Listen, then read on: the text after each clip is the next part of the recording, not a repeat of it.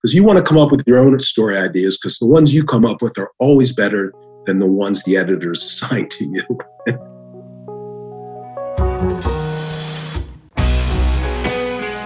Okay, we are here today with Steve Wartenberg. Steve is a longtime journalist, having spent several years as a business reporter for the Columbus Dispatch. Before that, Steve was a reporter for newspapers in the Philadelphia area, the Philadelphia Inquirer, Bucks County Intelligencer, and Allentown Morning Call. For the past five years, Steve has been a freelance writer and writes for Columbus Monthly and Columbus CEO magazines, and has interviewed me recently for a story in Columbus CEO. He also now writes for the James Cancer Hospital at The Ohio State University and hosts a podcast for the James, the James Cancer Free World Podcast. Steve is also an avid cyclist. Some might even say he's an obsessed cyclist. He's written several ebooks about biking in France and has ridden in Pelotonia, a three day cycling fundraiser in central Ohio to support cancer research every year since 2008. Steve, we've known each other for a while through both of our work, and I've always enjoyed talking with you. But I'm uh, especially happy to have you on the podcast today and really uh, get to hear your story. Usually you're interviewing me, so this time I get to dig into to your life a little bit, which I'm happy about. Yeah, I'll try to not ask you any questions and answer yours. Yeah, well, I know that might be tough doing what you do, but that's okay. If there's something you want to know, we'll we'll we'll turn the tables a bit too. This will this will be fun. But um, let's let's start kind of at the beginning as we do on the Gravity podcast, and um, share with me a little bit about kind of your early days, your your childhood, where you're from, your family life, etc. Sure. I, I've been listening to your podcast and, and all your guests, your CEOs and entrepreneurs have such fascinating childhoods and had life defining moments. I don't really have that. I had a pretty, I don't want to say ordinary or normal because it's really no such thing, but my parents were both teachers. They started out as teachers in high school, and my dad got his PhD in education and taught teachers. And my mom uh, raised, went uh, from teaching to being taking care of the three of us, myself and my two younger sisters, who I mostly ignored in childhood and now get along pretty good with. And then my mom went back and got her PhD at University of Penn and also became a college professor. So education was very important in our house. Reading was very important. So I think I read a lot as a kid, which perhaps influenced me to become a bit of a writer or want to become a writer. Mm-hmm. Yeah, and so tell me a little bit about that. You know, obviously you've got a family that's committed to education. You're growing up in that environment. Um, kind of, how old were you when you started to think about writing or start writing? Well, it's interesting, and uh, at least to me, it's interesting. In college, I went to American University in Washington D.C. And my major wasn't journalism, it was communications. And I didn't really know what, I knew I had to go to college because that's what you did. And I didn't really know what career I wanted or what I wanted to study, but communications seemed like a broad enough area of study that I could figure something out. And I did. And college was, I think, for me at least, college was when I sort of discovered who I was a little bit and what I wanted to do in the sense of not so much writing, but I just wanted to do something. You know, it's like who, who mm. I always admire people who know at an early age what they want to do. I had really had no idea. Mm-hmm. Uh, I had an inter- internship in college at the USO. Remember the, uh, mm-hmm. the Hope USO? Mm-hmm. And oh, an interesting story. One of the first things I wrote it was Veterans Day, and I had to write a press release about Veterans Day. And I wrote this whole press release. We uh, printed them out on the printer. I put them in the envelopes. I affixed all the addresses. This was really in the early days of computers, and you did it all by yourself. And this guy who worked there, a general, a retired general, looks at it and he said, Son, how do you spell veteran? and I knew I was in trouble right then and there. and I looked at it, and you know, I'm from Philadelphia. We pronounce it veteran. Mm-hmm. Right? and it was a stadium in Philadelphia, Veterans Memorial Stadium, but it's veterans. Right. I spelled it like it sounded, which is wrong. So I had to redo the whole thing. And I think I learned an important lesson there about spelling things correctly. yeah. Yeah. So um, interesting. You know, I, am kind of curious, you know, uh, to hear a little bit more kind of backing up to, you know, kind of what things were like for you as a kid and through high school. But, but it is interesting that you kind of don't necessarily have the, the, the, the writing piece coming in um, that early. And, and, and I, and I, I think that's important to highlight because I think you said, you know you admire people that know what they want to do early but i, I think that's kind of unique. In fact i was i was at my uh, doctor's office yesterday and i was asking him what it's been like for him to to operate in the pandemic. And um, he said uh, well the truth is i've uh, prepared my entire life for this and he he's uh, got a, a, big job at the hospital, and he's been involved with the, the governor's office, and and he's got his own practice. And uh, and he said, uh, you know, I remember being pretty young, and my teachers saying to me, you know, maybe you consider going into medicine. you know and so there there are those stories those people you hear them and I, and I think a lot of people when they hear those stories think like well what's wrong with me? Young people you know or or even even you know people um, as they kind of get into their careers they, they they say you know why is it that i don't have some sort of you know passion or i, I don't i don't have clarity on, on what i should be doing with my life or what i want to do with my work? And and i actually think it's way more common than than not. It's just not talked about as much. People are kind of you know maybe embarrassed by that. Um, you know? So I, i'm glad you said that. Yeah i don't think there's anything wrong with not knowing what you want to do when you're 16 17 or even 20 years old. And i remember from interviewing you that you started out in banking. Yeah. Eventually deciding that you wanted to do something different. But i think at least for me it's i didn't know how to do things. Like i, I had in the back of my mind i wanted to be a writer but how do you do that? And what kind of writing as it turns out, journalism is very different from writing. A lot of people will say to me, you know, I really like writing, so can I get a job at your newspaper? And, you know, writing and journalism are very different, which took me a, a long time to, to learn. Hmm. Okay, so so uh, that's interesting too. I'd love to get into that, but let, us just kind of put a bow on kind of the, the early parts. I am kind of curious you know, it, it, knowing that you didn't have a, a, clarity on on wanting to be a writer, you had this kind of family uh, influence ar- around education. You know, just tell me a little bit more about kind of like what you were like as a kid, what kinds of interests you did have. You know, kind of, you know, what maybe little threads, you know, did end up kind of starting to guide you, even if you didn't know it at the time. I was very interested in sports, uh, in watching them and playing them. I played all the sports and eventually settled on soccer. And that was a big part of my life in high school. I was a okay high school soccer player, a very mediocre college soccer player. I was, what else did I do? I always had jobs, odd jobs. I would cut grass and shovel snow. And I worked at restaurants as a you, you, had to be 21 to be a waiter in Pennsylvania back then because of liquor laws. So I was a a uh, a bus boy, a dishwasher, a pot washer at two or three different restaurants. So I always had that desire to work and have a little money.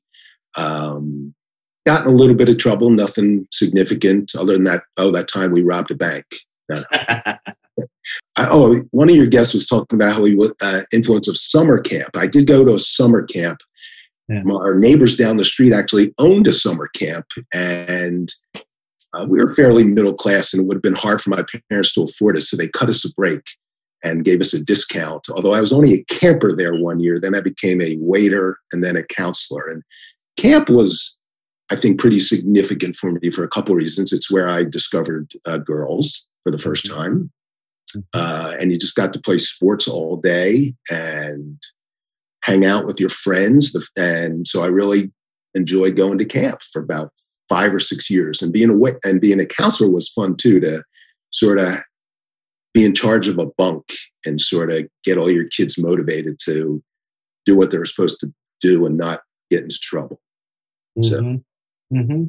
Okay, good. So, so you, you go away to school and and kind of pick communications. Tell me a little bit, kind of like you know what starts to happen for you there. You you mentioned you know you, you had this sense that you know you wanted to do something.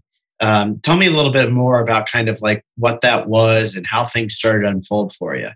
Well, it's like you decide, you know, you, you start to become a junior or senior and you say, what, what am I going to do? Where am I going to live? You know, I'm from Philadelphia, but going to school in Washington, D.C. So what am I going to do and, and where am I going to live and how am I going to make the living? So, like I said, my degree was in communications and I had an internship at the USO. And the guy who was the director of public relations for the USO became a mentor, one of my first mentors really interesting guy who who pushed me in certain ways. Like I would write something, a press release or a story for their newsletter, and I would show it to him, and he'd just look at it and shake his head, not tell me what was wrong with it, but just say, "Do it again." Mm-hmm. And he would do that two or three times, so it, it met his approval. And he was always looking for, he wanted something creative and different, which really put that in my mind at an early age. And I always tried to do that as a newspaper reporter, which often got me in trouble. Mm-hmm. But anyway, so I graduated from college and he, I had an opportunity to get a job with him. Or my other thing eventually was with the American Helicopter Society, which mm-hmm. sounds kind of strange. But in Washington, D.C., it's where all the national associations are. There's got to be four or five of them for your industry, for the construction industry. There's ones mm-hmm. for nursing, doctors, everything. There's five or 6,000 of them. And the American Helicopter Society had an opening for the director of communications, which sounds kind of uh, like a high profile job, but really there was a staff of four people. I became the fourth person, and our office was in a one bedroom apartment. The bedroom was the executive director's office. The two other people were in sort of the uh, living room, and I was in the corner by the bathroom. And that was our office. And the first week, I could sense there was something wrong. The other two people did not like the executive director and very were very disrespectful to her, which was really shocking to me. I get to the office on my second Monday, and the other two people had quit with no notice. They just left. and just the two of us to run this association, which turned out to be okay and fine. And I learned a lot about leadership and what makes a good boss and what makes a bad boss. And I also learned that I didn't love communications and PR, but what I loved in that job was we had a magazine called Vertiflite about obviously helicopters. Vertiflite means vertical flight. Mm-hmm. It's what mm-hmm. helicopters do. And I love doing that. And that's sort of what pushed me toward journalism. And also by a fluke, I got a job freelancing for Soccer America magazine. I had a little bit of background as a soccer player and as an editor of a magazine, I think impressed them. So I became the Washington, D.C. correspondent for Soccer America. And then by great bit of luck, two or three months later, Washington, D.C. gets a professional team in the North American Soccer League. And I'm the Washington, D.C. correspondent. So I got to cover them and sort of learn a little bit about sports writing and what it entails. And I think that further pushed me to want to become a journalist. Initially, I wanted to be a sports writer, but it also introduced me to travel, which is a huge part of my life. In 1981, uh, my second year at the Helicopter Society, I got to go to the Paris Air Show, which is the world's biggest air show. They hold it every other year. And it was just my first time going overseas. I didn't know any, even though I took French in high school, I didn't really retain any of it. I didn't know what I was doing.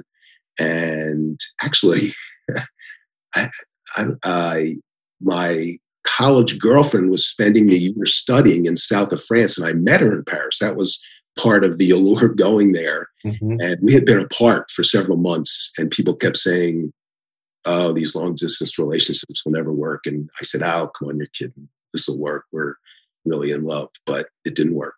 and I've discovered that in Paris. mm-hmm. I did discover I love traveling. Mm-hmm. And I went back to the 83 Paris Air Show and traveled all around, went to uh, Munich, Amsterdam, London, and came back to work.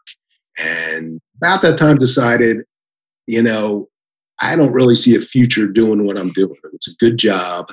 Mm-hmm. I liked what I was doing, but it's time to become a journalist. A sports reporter was my goal. Okay. And so I wound up going back to school at Columbia, has a one year master's degree program in journalism. Mm-hmm. And, and, you really tell me a little bit about that. Like, what was it that, that had you saying, like, I have to be a journalist, or I, I really, this is what I want to do now? You know, you've had this experience, you've kind of seen different aspects of, uh, of, of the working world. You've traveled you know tell me you know kind of oh, how did you decide this was it? I think early on in my career at the helicopter society probably you were too young to remember this but an airplane took off from national airport in dc which is now ronald reagan airport and, a meet, and it was a snowy icy winter day and as soon as it took off it plummeted into the Potomac River. Hmm. And it was huge national and international news. And the um, US Park Police helicopters came and rescued people from the airplane. It was like floating in the water. The helicopter came and rescued them. And working for the Helicopter Society, I said, I am going to interview these guys and do a story about mm. this. And before that, it was really the magazine was more technical stuff like mm-hmm how do you build a better engine and things like that. But I wanted to take it in a way that was more interesting to a wider audience. So I got to interview these pilots and I was just fascinated by it and got to write the story. And back then you had cassette tape recorders. And I had a horrible experience where midway through the interview, my battery in my cassette recorder died. So the second half of the interview was lost. And I had to remember and take my notes and call them back and gave me a, it's given me a lifelong fear of recording people. I like check constantly now. Yeah. But I think that was the first time I really got to write a story that was my own. Mm-hmm. And then between that and then I did another story where I flew down to Atlanta and went with the Georgia State Police helicopter unit going after marijuana growers. Mm. And they said, all right, we're going over to this one house because they're, they're growing pot in the backyard. And this was back, of course, when it was illegal. And they go, watch this. And we're flying over and they go, watch this. The guys went in on the ground in the front door. And sure enough, two guys run out the back and hide in the shed. And we're watching them do it, the whole thing. And they just radio them and say, these guys are in the shed. And we just watched the police come over and arrest them. Hmm. So, yeah. I mean, I would imagine that, you know, once you kind of make that commitment and you get into the work. Um, and, and maybe this is just kind of the the fantasy and, and maybe this is the kind of sexy part of the of the job and, and i'm kind of curious to hear you know for you what what it's really like but it, it seems like it would be really interesting like all the time like the, the, the level of curiosity that you have to have the level of um, kind of intrigue and and uh, kind of exposure to so many different things, so many different people, so many different situations, experiences, you know, to really be able to, to, to dig in deeply and and get super curious with people to you know kind of investigate and to poke and prod and find the story and get the answers. It, it seems so fascinating and and you know energizing i would imagine that once you kind of get in a couple of those situations you're hooked. Is that is that what it was like for you? Yeah and i think you could have been a good journalist too because doing this podcast it's easy to see that you're interesting you're interested in listening and learning about people's stories. Mm-hmm. to me there's all different kinds of journalists. You could be a hardcore investigative reporter or a beat reporter or an environmental reporter, an education reporter. But for me, I was always interested in the people stories. And I, I just always just drifted toward that. I'm just interested in learning about people, what makes them tick, what they've overcome, what their goals and dreams are. And so I always sort of tailored my writing toward that. Mm-hmm. In retrospect, I probably, and I've done a lot of magazine writing, and I think I'm better tailored toward that, where you have more time with one subject rather than newspaper reporting, where it's you're churning out an article or two a day. You write something, you go on to the next thing. It's breaking news. Mm-hmm. So I mm-hmm. always lean toward people related stories. Like I remember when I interviewed you, it was like I wasn't so much interested in the intricacies of how you built your gravity building. I was more interested in what made you tick. Yeah, yeah, I, I appreciated that because I was more interested in in the in the same story. You know, I, I find the kind of you know the business side of things. It's really it's really why the podcast that we're doing takes the format that it does. Is that I'm not as interested in kind of like the ultimate success and kind of plugging what we're up to today. It's more about like how did all of that come together and and you know the human experience the journey which i think is you know just uh, for me very fascinating. I've never thought of myself as a journalist but i do really like to get curious with people and hear about their stories and their journeys. I think it's helpful uh, to to hear to learn to kind of see yourself in other people and um, just you know kind of be connected in this in this this life this journey is fun for me. Um, and, and and you know that's what you've been doing your your whole career. Um, and i'm curious like tell me a little early on maybe you know in the kind of philadelphia days or or with the dispatch like tell, tell me about some kind of standout stories or experiences or memories of kind of people or, or, or opportunities you had to write that really touched you? Sure. And you just got me thinking about really what I liked about doing it. And I have this great story, which I'll tell you in a minute about yeah. the Normandy with the U.S. Army Rangers who landed there on D-Day. But early in my career, I did become a bit of a. I, I was a sports writer at the Philadelphia Inquirer, covering high school sports all through the seasons. I covered football, basketball, baseball, but also track, cross country track, indoor track, outdoor track, and meeting and interviewing probably four or 5,000 high school kids and coaches. You just learn about people. That there are, and this was in Philadelphia. So it was from uh, inner city Philadelphia, public and private and Catholic schools, to the rich suburbs, to the not so rich suburbs, to the towns like Chester and Coatesville, old steel towns that were in desperate straits and there was a lot of poverty. So you meet every kind of person. And I think this is what great what's great about journalists and why journalists perhaps are a little more open-minded and accepting of people is you just learn, or I learned early on, that all these kids are the same. I mean, well, I shouldn't say this, they're similar, not the same. Everyone's a little different, but similar in that they all wanted to do well. They all mm. wanted to make someone proud. They all mm. wanted to make someone in their lives. Everyone's like that, and everyone has a story. I really got to spend time talking to kids, sometimes their parents, their coaches, and it was just a tremendous learning experience. And to learn how to talk to different people and create a conversation and how to listen. So those are just great skills that I think journalists have that perhaps other people should listening is an underrated skill, and the better you can do it, perhaps um, we might all get along a little better. Boy, boy, I couldn't agree with you more. I mean, I, I think uh, we I've operated in a um, coaching program called Built to Lead. I, I, think maybe I mentioned that when we talked. It was a big um, part of me forming my business, and I still use it today, and and um, have helped others go through that process. And one of the very first thing, I think actually it was the very first thing we did in that program was something called seven good minutes, which is simply sitting across from somebody, looking them in the eye, and asking them questions for seven minutes without responding to them with your own thoughts. And and and the like next level of that is trying not to think at all while they're talking and simply listen. And and boy, you know, I realized how hard that was. Um, and and how hard it is for people. I mean, the instinct to want to just talk and to say what you think is so prevalent.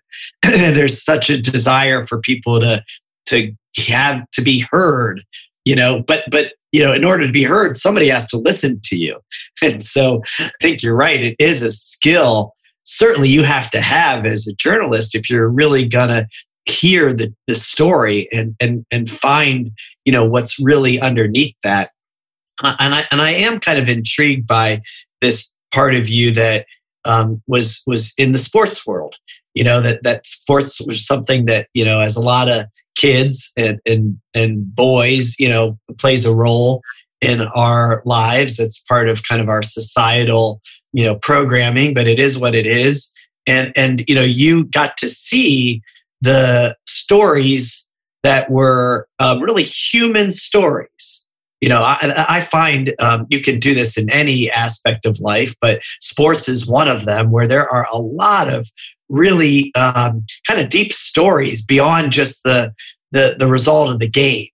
Um, and, and, and that sounds like you started to see that pretty early on too. Yes, I saw it in the high school, covering the high school sports, but I also had an opportunity a couple years in. I got to do uh, two sports books. The first one was a biography of John Chaney. I don't know if you remember or have heard. I do. Yeah. Coach at Temple University. Yeah, yeah, sure. I remember.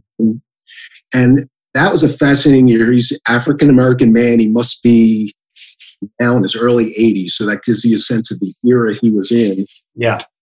The second best basketball player in the city of Philadelphia in high school, but couldn't get a scholarship because just uh, black players didn't get scholarships back then, couldn't get coaching jobs because African Americans didn't get coaching jobs, had a just took him forever to get to Temple and was this amazing coach and advocate for education.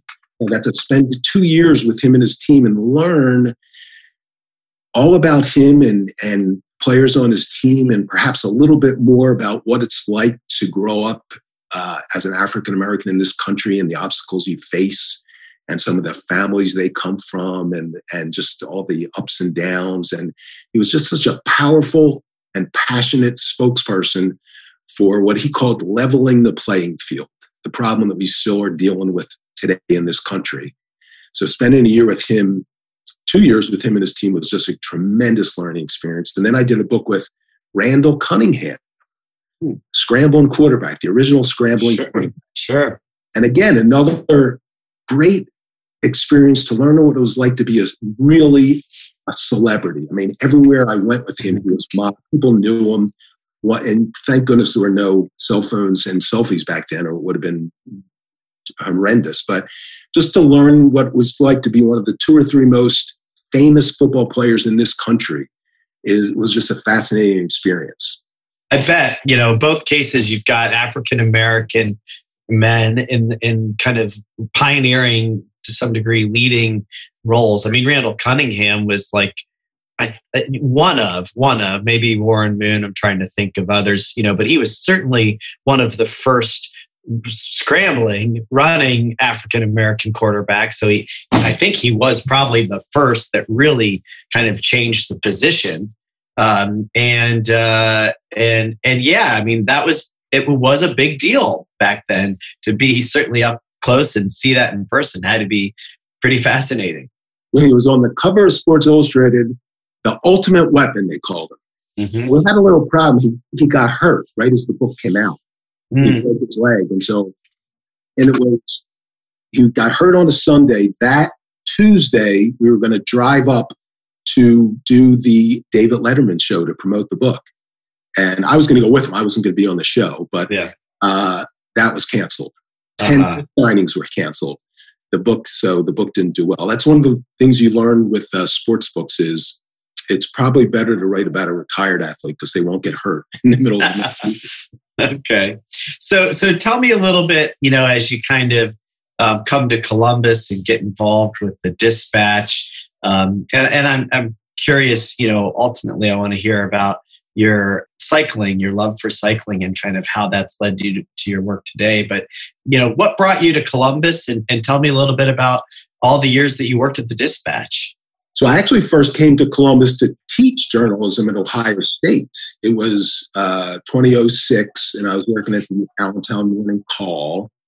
And the handwriting was already on the wall that there was big changes in the newspaper industry. We'd already had, I think, three rounds of cuts at the morning call. Uh, we were owned by Tribune newspapers, a big, you know, a big national chain of 20 or so papers. And they kept uh, having layoffs. And the bureau I worked at got closed, and I was going to have to move to another bureau. And the job I wanted as a general assignment reporter, they eliminated those jobs. So already in 06, the, con- the contraction of the newspaper industry was starting. So I had looked for other options, and I taught at a couple colleges in the Philadelphia area. And so I took this job at Ohio State. I was the advisor to the Lantern, the school paper. Back then, not now, but back then it was a five days a week daily printed newspaper. And so I, I was the advisor to that and taught a couple classes, which I loved. I, I loved teaching and working with these young, passionate journalists. But I missed being a reporter a bit. And there was an opportunity at the Dispatch in 08 to be a business reporter. I'd never been a specific business reporter before, but in theory, if you're a good reporter, you should be able to cover any beat. It's all the same. You interview, you gather information, you learn, you write your stories.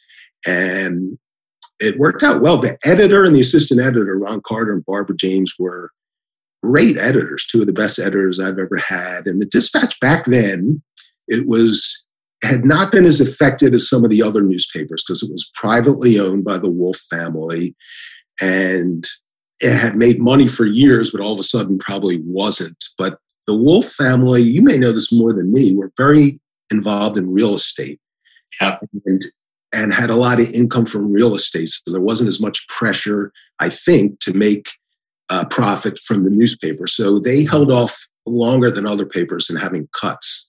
Mm-hmm. But eventually there were cuts. And, yeah, I actually think, you know, my my understanding of it was that that's probably true. I think their wealth had you know been created in, in multiple ways, but um, I also think they really held on as long as they did because there was a a deep sense of it being important to the city, um, and that there was something about that that really mattered to them that they couldn't really you know just kind of let it go into you know out of town conglomerate hands. And and ultimately you know it, it did but I, I think you know they they really tried to kind of keep that local you know pride gem you know for as long as they could I, you know I'm, I'm not certain about that but it, you know i think you know that's kind of part of it at least oh you're definitely right john Wolfe the the, the publisher cared very much about the city and he really helped some of the big improvements in the city. And, and you're right, he did one third be good quality journalism. Mm-hmm. Did fight the good fight as long as he could before he finally sold the paper in 2015. So, yeah, yeah, and and so um, you know you you uh, you go from kind of teaching into into uh, this you know this beat you know writing um, from a, a, business standpoint, you know, a new thing. I, am kind of curious, and this is maybe just my ignorance, but um, how does it work? Do, does stories get assigned to you? Do, you? do you have any say in kind of, you know, which, which things you get to grab onto and and and and run with, or um, tell me, you know, like tell me a little bit about like the inside the the the, the paper, you know, kind of. Uh, dynamics you know how's that how what's that like so within the business department there would, would be different beats each reporter had a different beat and mine was the financial beat which include banks insurance companies so this was june and july of 2008 so what happened in june and july of 2008 um, june and july of the, the, the, the, the great recession yeah yeah and, right right and I was covering banks and insurance yeah. companies and financial uh, stories. So I oh, was oh, yes. in my head from the beginning and treaded water for the next two years, just trying to stay afloat and learn yeah. with all the breaking stories. So that's what I covered. And to answer your question, a good reporter tries to come up with story ideas on their own, good ones that you mm. pitch to your editor and that the editor says, "Yep, yeah, go do it." Okay. And you have a budget you create where you on the, on where you'll write the stories that the editor can check, and you'll meet with them periodically because you want to come up with your own story ideas because the ones you come up with are always better than the ones the editors assign to you. mm-hmm. Every, because all reporters, we have a bit of an ego and we think our story ideas are better than the ones get assigned mm-hmm. to you. Some of it's breaking news. When Huntington has their quarterly report in the midst of this great recession and mm-hmm. has posted losses of 400, 500 million, that's today's story. Right. And then you learn from that. You say, what's the bigger story? Well, let me dig into unemployment and how it's impacting people. What are the stories I can write about specific people or groups of people and what they're doing, how they're coping with it? So you have breaking news, obvious things, and then you try to dig deeper and find uh, trend stories or people stories or feature stories or investigative stories. And and particularly back then with all this going on in the economy there was not a lack of stories to do it could be mm-hmm. two three a day and you could be working on one and then at four o'clock you get breaking news that the ceo of some some big company uh, was forced out mm-hmm. finish the one story and then write the other story and then get something on quick on the web and then get back to do your story for the daily paper so mm-hmm. And it became harder and harder with less and less staff and more things that you had to do uh, in terms of social media. Mm-hmm. Yeah, uh, it is a, a, really fast kind of pace and changing climate. I mean, the, the, the amount of kind of change in the journalism world, you know, from print to media to social media. I mean, it, it's it's really changed significantly over the last you know 10 15 years. Um, and yeah I, I, that was a time that was certainly uh, pretty uh, wild for me too. And you know i can imagine what it was like. There was no shortage of of stories. I mean you didn't you didn't have to have somebody give you assignments. I mean they were popping up left and right.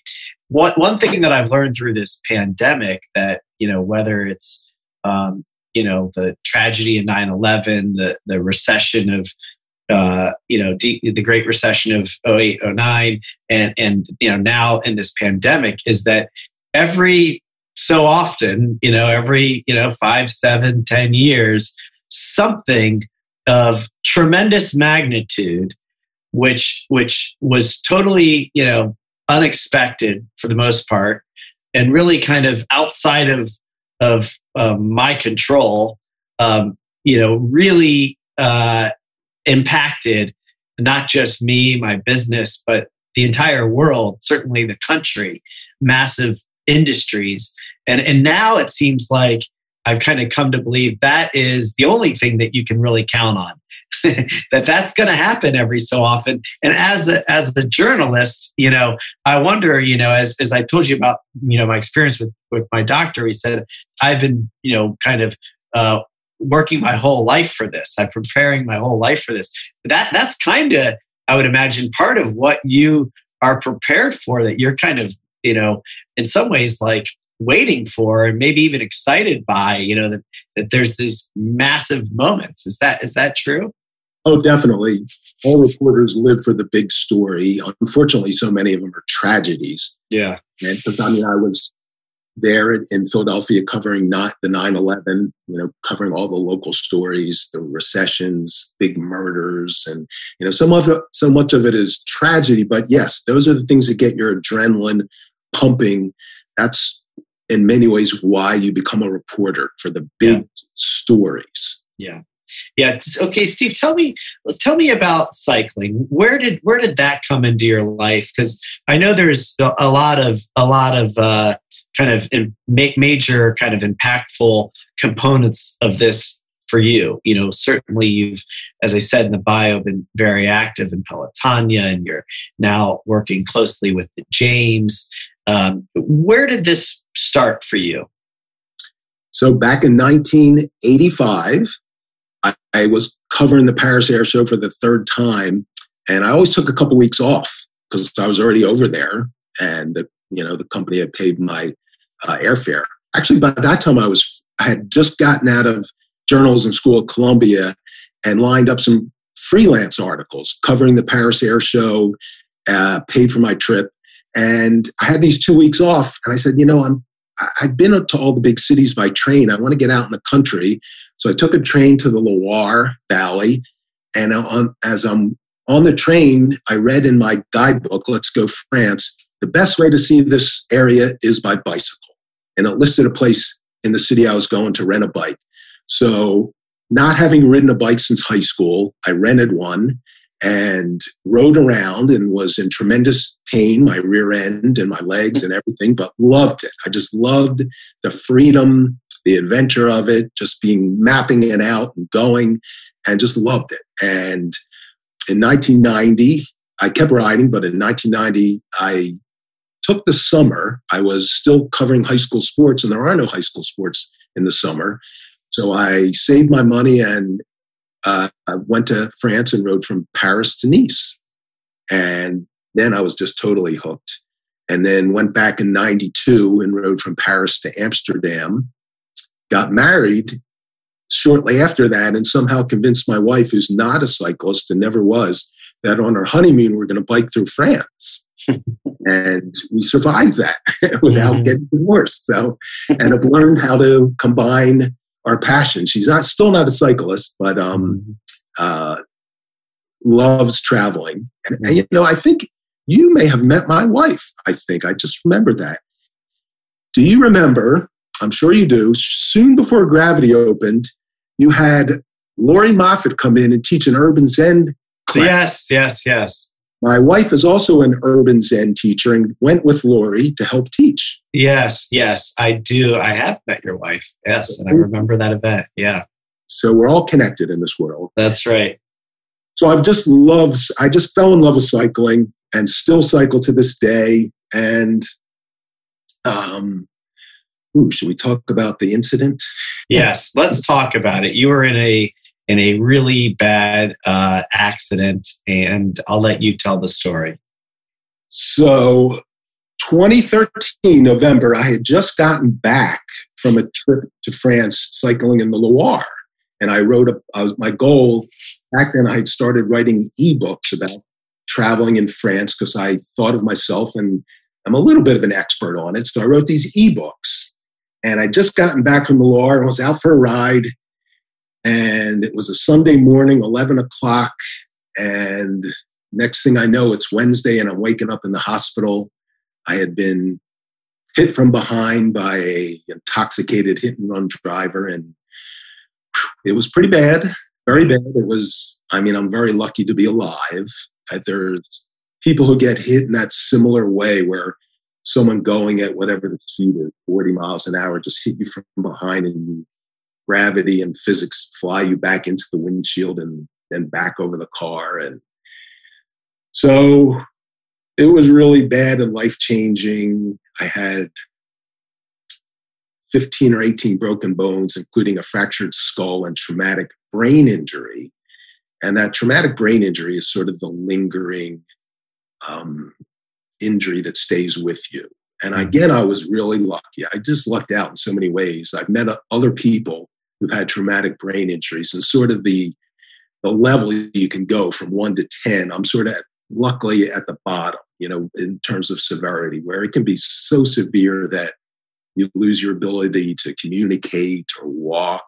Mm-hmm. I just met a few people who it's just they can't work anymore. They really are disabled. One woman I met, she was on the telephone and lightning struck, went through the telephone into her head, and she got a traumatic brain injury, mm. which just shocking that those things can happen.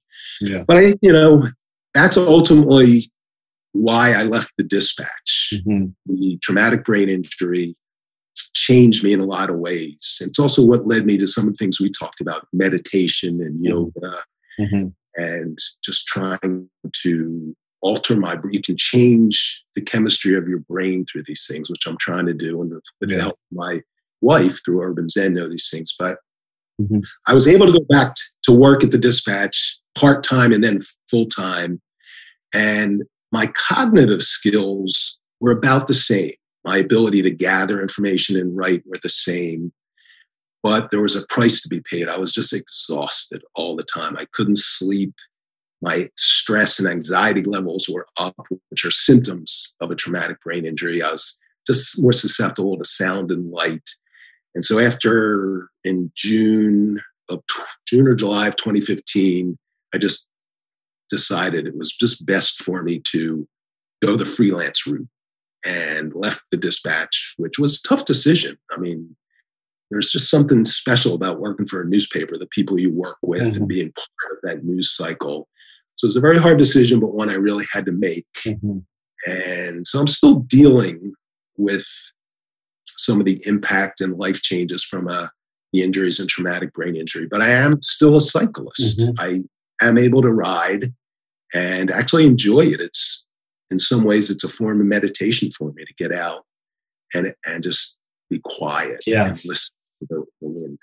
Yeah, I, I, I want to kind of dive in with you on all of that. I appreciate you sharing because um, I get the magnitude of of you know that experience. Um, not not fully because you know you can't without having experienced it directly, but I can sense it in you just how uh, scary and and traumatic and life changing that was. And and if you don't mind, I'd love to just kind of hear a little bit. Like, was it really like that? Like you, you actually you're on your bike, and the next thing you know, you're in the hospital. You, is that kind of the the way that you remember this?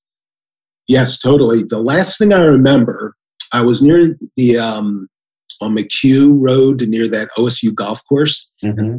park there, and I'd stopped to get some water. And I texted a friend who was visiting from out of town. And I said, Hey, I'm on the way home. I'll meet you at one o'clock for lunch.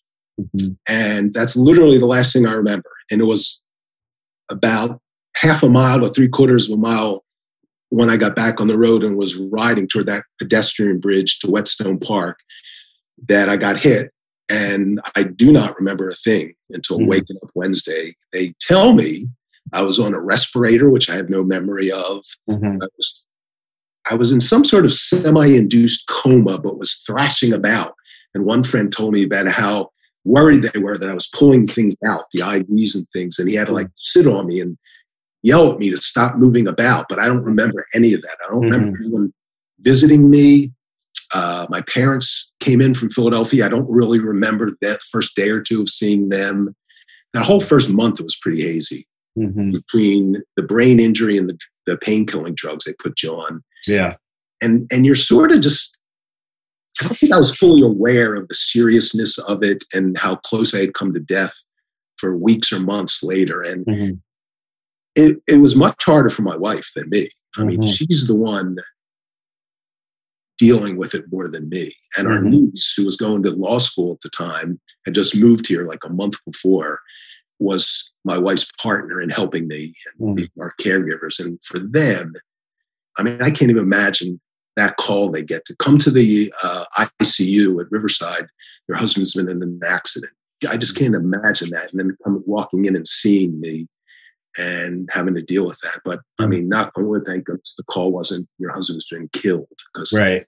I know someone four or five months later, someone who I, who I met, a cyclist, that happened to him. His name's mm-hmm. Papa, this same type of accident. And it's just devastating. I went to his memorial service and I just remember seeing his wife there and thinking that could, Susan could be in this, could have been in this same position where my memorial service, which mm-hmm. is heartbreaking to me that she had to go through that. So. Yeah, yeah, it's it's it had to be tough for everybody, and you know, thank God you're you're here, and and you know, um, I, I love the fact that you have turned to um, meditation and yoga and other ways to um, heal.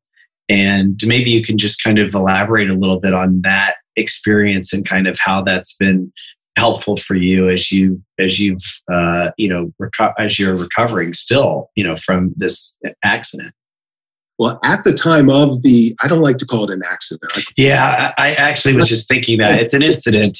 I mean, when there's an intoxicated driver here, that's that's not an accident. You're right.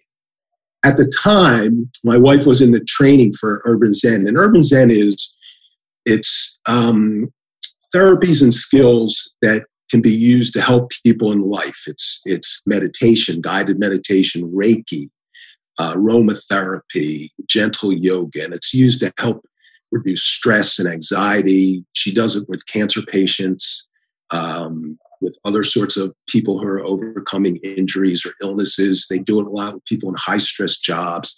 So it was perfect timing in a sense that all those modalities she practiced on me after my incident. She did a lot of guided meditation where and uh, Reiki and aromatherapy. And it's, as you know, it's almost, I, I equate it to uh, writing and journalism. It's a craft almost, and that you need to learn and practice meditation. You're not going to be good at it at first.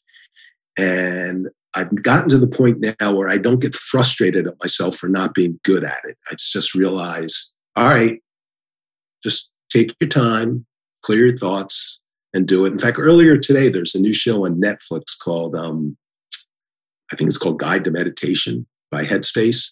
Mm-hmm. And it's almost like a class. Mm-hmm. And I, and at the end, they do a guided meditation, which I did yeah. earlier today, and that helped me calm down before talking to you yeah. Yeah it's so helpful. I i that the, i practice uh, transcendental meditation and, and what they say is you you always get what you need.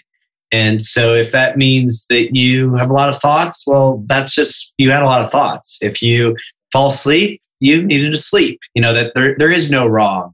And and i've kind of found that to be true for me that you know kind of wherever you are um, you can get a benefit. You know, you don't have to be in some transcendental state for 20 minutes at a time or whatever to really get the benefits of meditation. Yeah, I've, and that's that's a great point. And any little bit helps. And one of the side effects for me with this traumatic brain injury is it's just so hard for me to shut my brain off. I think that's mm-hmm. why I have problems with sleeping. Mm-hmm. So meditation really helps. It helps you in that moment and it helps you throughout the day. Yeah. Yeah. Steve, tell me a little bit about your work at the James. You know, let's kind of, as we start to wrap up, I want to make sure we connect with your work there. You've obviously been so involved with Pelotonia, not just as a writer, but as a supporter, as a journalist, as a fundraiser, and now you're you know working with the James, your, your podcast. Tell me a little bit about kind of that piece of your life. Well, well, I have a, a bit of a cancer connection. Susan, my wife, was, when I first met her and for years after, a pediatric oncology nurse and also a breast cancer survivor.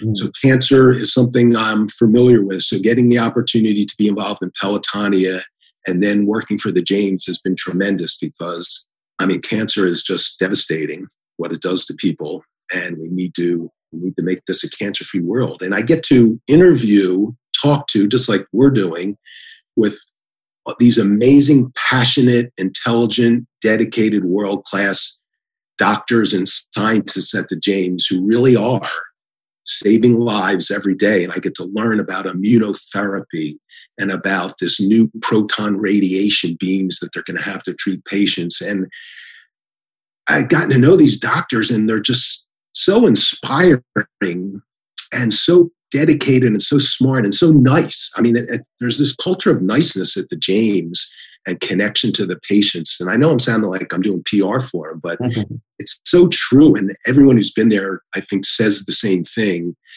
And this connection between the James and Pelotonia, I think, are you part of Pelotonia? Yeah, yeah. So to, to ride with these doctors and all these people together is this most inspiring thing of the year for me. And to not be able to do it this past year was, was a bit devastating. I always say that in this world in which we're so divided, Pelotonia is this like oasis of kindness that brings mm. us together. Everyone's mm. there to help other people, which isn't that the best thing we can do?